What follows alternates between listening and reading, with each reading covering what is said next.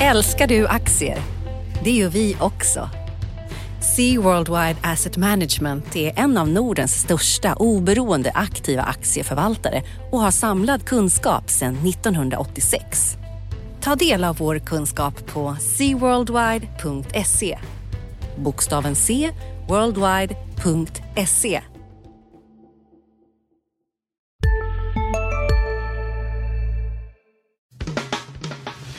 Analyspodden från Dagens Industri.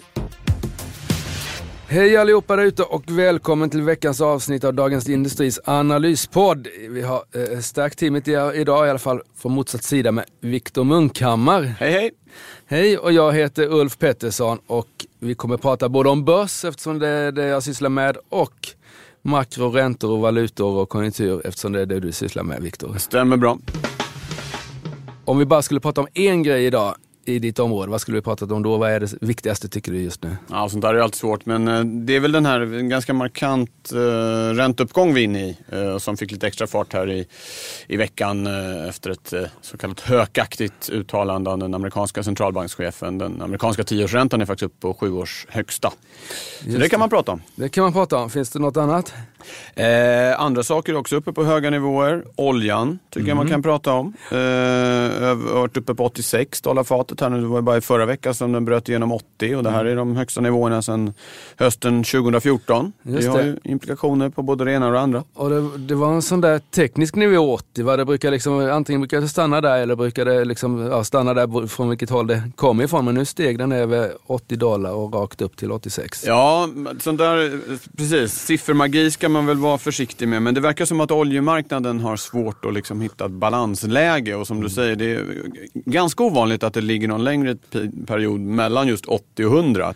Och nu verkar vi vara i ett läge då där det är eh, är ett lite för litet utbud, man får inte ut så mycket och då är det en del som har pratat om att det skulle kunna stiga upp mot 100. Det får vi väl se. Men, men det är lite intressant att det för liten tid om man ser till det bara rent statistiskt har det legat mellan just 80 och 100. Och har du någon tredje grej då också från din? Ja, det är ju PMI-vecka, första veckan i månaden. De här inköpschefsindexen som dräller in från höger och vänster och hela världen. Så det tänkte jag vi skulle uh, samla ihop lite grann kanske. Men vi ska yes. ju prata börs också. Vad har du, vad har du med dig? Eh, ja, det är ju en del som har hänt även denna veckan. Jag eh, tycker det har hänt ganska mycket också. Eh, vi har de här bankerna i Baltikum. Baltiska bankfilialer har ju stökat till det rejält på marknaden. Vi hade en all time high notering intradag, så den kommer vi väl inte komma ihåg så länge då. Men, men i färsk minne så var det faktiskt Stockholmsbörsen uppe på all time high här innan, innan bankaktierna började falla på tisdagen. Onsdag eftermiddag var det Onsdag eftermiddag var det ja. till med. Sen har vi fått en rapport från klädbolaget MQ som jag tycker nog är värd att, att, att liksom notera. Eh, och eh, ja, lite smått och gott, lite vinstvarningar eh, och sådär. Så eh, vi kan nog prata om börs också. Var ska vi börja då?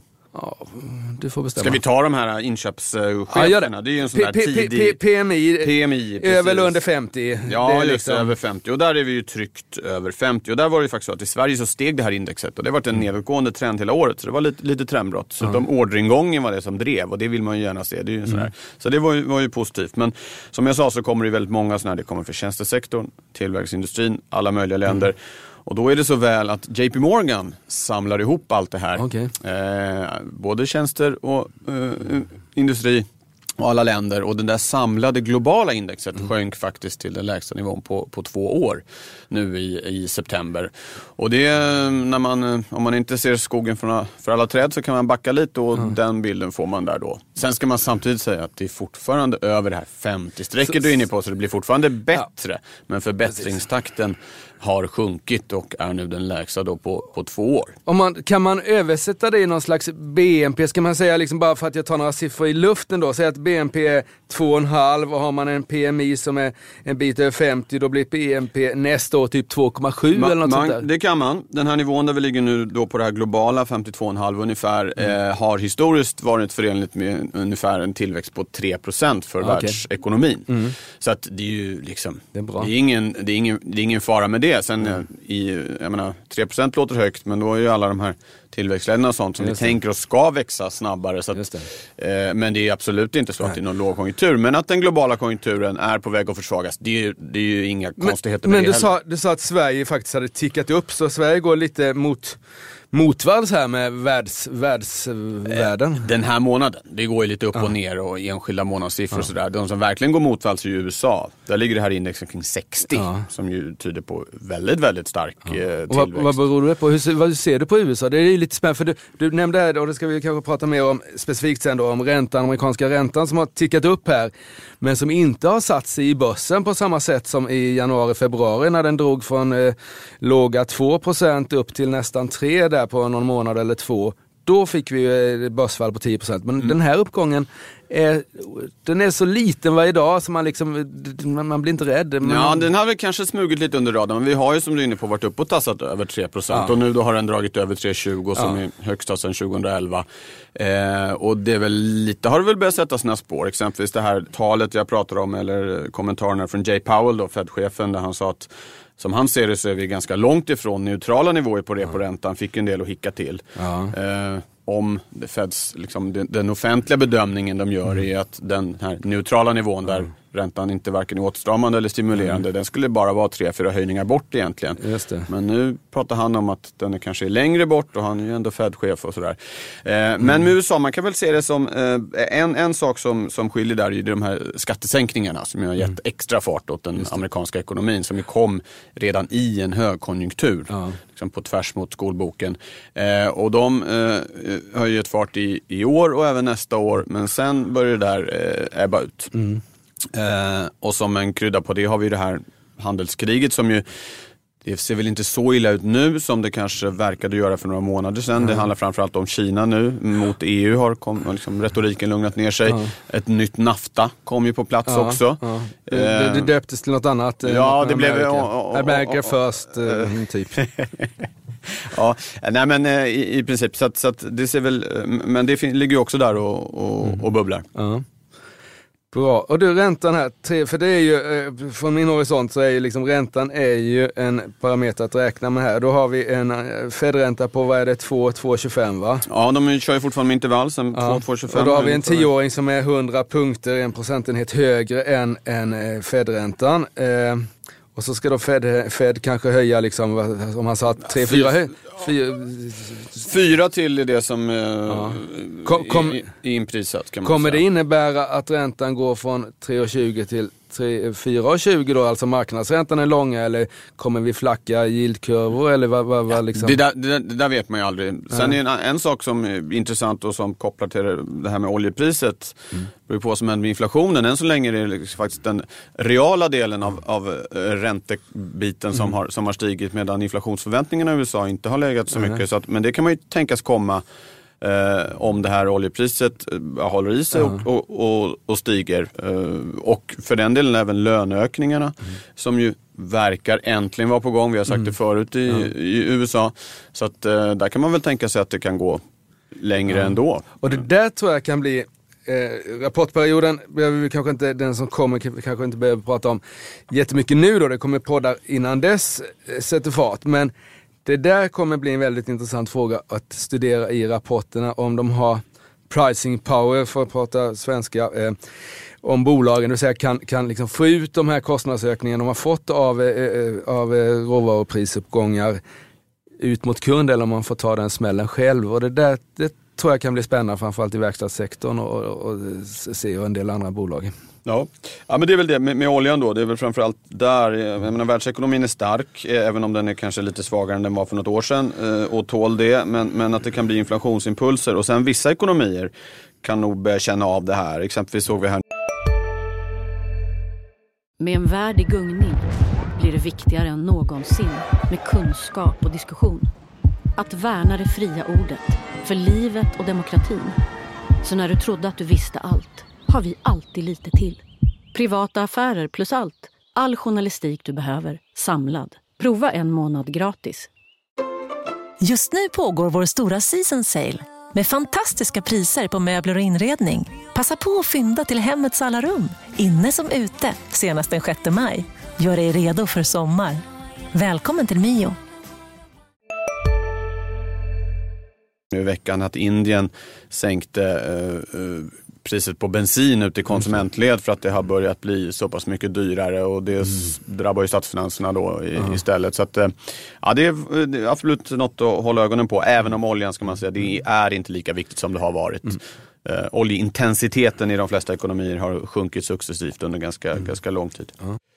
Du, något som brukar finnas på, på makrofronten är ju eh, politiken också. Eh, du nämnde handelstullar och sådär, men den svenska politiken den påverkar inte marknaden trots att det liksom, vi inte har någon regering här. Nej, det ska nog ganska mycket till för att det ska få någon, någon marknadspåverkan. Uh, Om det skulle gå så långt att det blir ett extraval så kan väl det tänkas att det skakar till lite, men mm. jag tror inte att ens det skulle ha någon eh, påverkan i, mm. i långa loppet. Så det tror jag vi kan lägga åt sidan eh, tills vidare. Vi gör det. Vi gör det.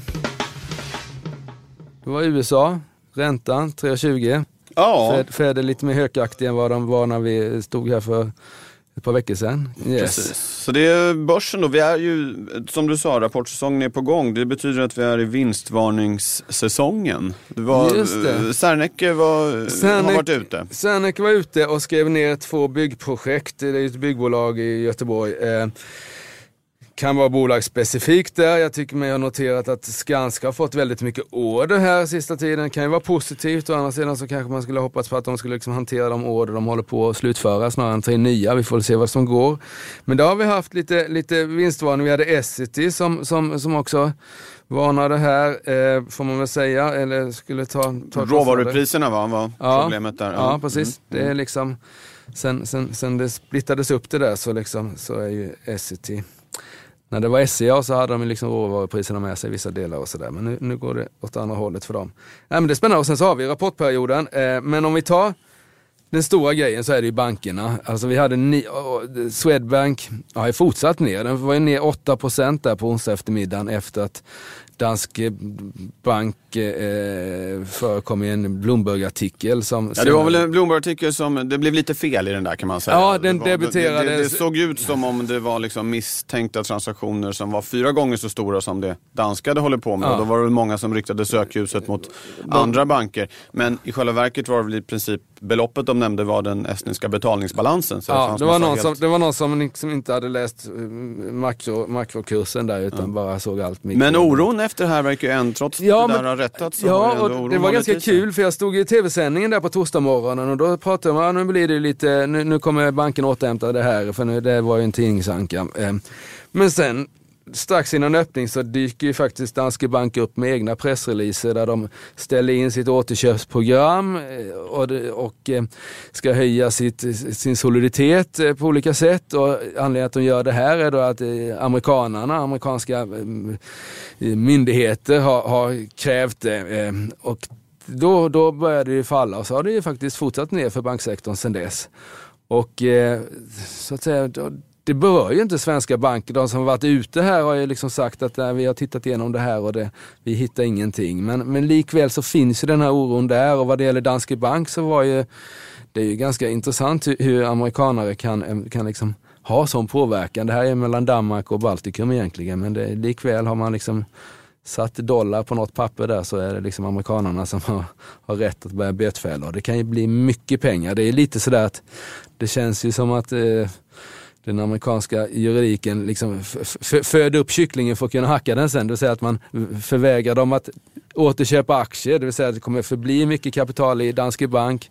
Så de har råd att betala extra höga böter sen. Eh, vi får väl se hur, eh, hur det går. Men det, det är en och vad man, kan, man kan säga jättemycket om det här. Man kan säga att marknaden är väldigt eh, ska jag säga, flyktig och hur kan liksom Swedbank, ett väldigt stabilt bolag, tappade 8% på några timmar. Det var 30 miljarder som försvann, eh, 25 i alla fall. Eh, och vad är det för folk som sålde då? Liksom, det kan ju inte varit de här som har ägt aktien särskilt länge som liksom fick panik där på onsdag eftermiddagen. Utan det finns mycket, mycket kort, kortsiktiga handlare där ute och då blir det sån här rörelse eftersom prissättningen så att säga, görs på marginalen. Det är den sista affären som bestämmer hela värdet på bolaget så att säga. Mm. Ja.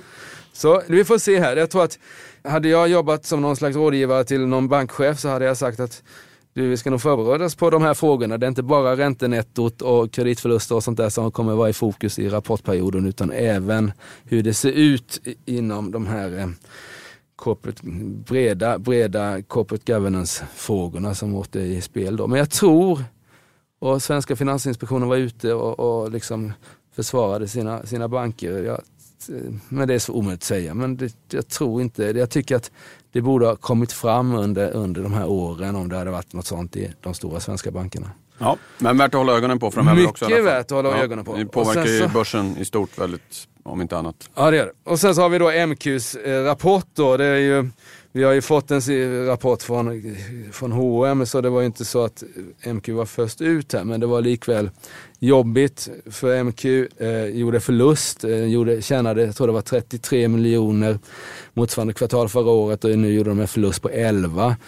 Och eh, det är en väldigt stor skillnad de 40 miljonerna där för, för MQ. Det var liksom, och jag tror de har problem. Tittar man så om minskade omsättningen med 40 miljoner ungefär, men kostnaderna var helt oförändrade och då minskar ju vinsten 40 miljoner. Så hade jag varit eh, ny vd där, vilket de också har då från Lindex, eh, eh, så eh, skulle man nog tittat över kostnaderna. Ja, okay. Tufft att vara klädhandlare. Ja, för de flesta är det ju det. Inte för alla, men eh, det finns bolag som går bra. Men generellt sett är det tufft. Och eh, MQ var ju, hade, gjorde ju en riktig turnaround för några år sedan. Eh, men nu verkar de hamnat i något slags problem här. Att de har ju 30-40% externa varumärken. Sådana liksom lite, ja du vet. Sådana som är med, ja, Lylan Scott och, och sånt där om man nu får prata om varumärken. Det får vi säkert. Men, eh, och de använder man för att få in folk i butikerna och så ska eh, MQ sälja sina egna varumärken, för det är bättre marginal på det där. Men de här ska vi säga, varumärkeskläderna, mycket av den handeln går ju via internet, för den är liksom mycket enklare att köpa på, på internet. Där vet du liksom, eh, än att köpa ett, ett, ett annat plagg. Eh, det är mer så att, ja den var snygg, men här, här är det ofta varumärket ute efter. Liksom. En tenniströja i något varumärke, det, det vet man hur den är. Liksom. Och då söker man bara på billigast pris. Och där kan MQ liksom blivit ett provrum för e-handel, annans e-handel och det är inte så roligt. Sen så all time high. Nu är vi ju liksom ner lite grann. Vi kommer ha en minusvecka här om inte det händer något med de här arbetslöshetssiffrorna här vid halv fyra idag eller om det är halv tre. Eh, men annars är vi ner en procent den här veckan. Eh, marknaden eh, känns, känns vara på en, något slags vänteläge och frågan är om vi ska liksom gå under de här bottnarna vi haft eller om vi ska liksom upp på en ny toppnivå. Det där kan nog avgöras av dina räntor eller mina mina, bolag, mina rapport, rapport, eh, nio månadersrapporter framöver. Ja. Är du nöjd? Ja det tycker jag. Eh, fredag, då ska man inte liksom begära för mycket av läsarna utan, eller lyssnarna utan jag tycker vi stannar där och önskar våra läsare en trevlig helg. Och lyssnarna. Vi önskar alla en trevlig helg. Ja, det gör vi, det blir bra. Donald Trump också. okay. Och så eh, önskar vi också, och det får ni gärna göra, eh, lyssna på våra andra poddar. Absolut, du... inte minst Makrorådet. Som du sköter jag kör varannan ja. onsdag. Ja, nu kommer ja. en ny nästa vecka. Den blir ja. bra. Och så har vi Digitalpodden eh, och Förnuft och känsla förstås. Jättespännande eh, poddar. Intervjupodd. Mm. Ja. Bra, ha det bra där ute. Vi hörs nästa vecka. Tack för oss. Hej. Analyspodden från Dagens Industri. Programmet redigerades av Umami Produktion. Ansvarig utgivare Peter Fellman.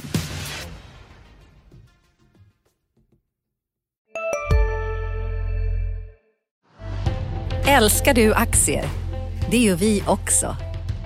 Sea Worldwide Asset Management är en av Nordens största oberoende aktiva aktieförvaltare och har samlad kunskap sedan 1986. Ta del av vår kunskap på seaworldwide.se. Bokstaven C, worldwide.se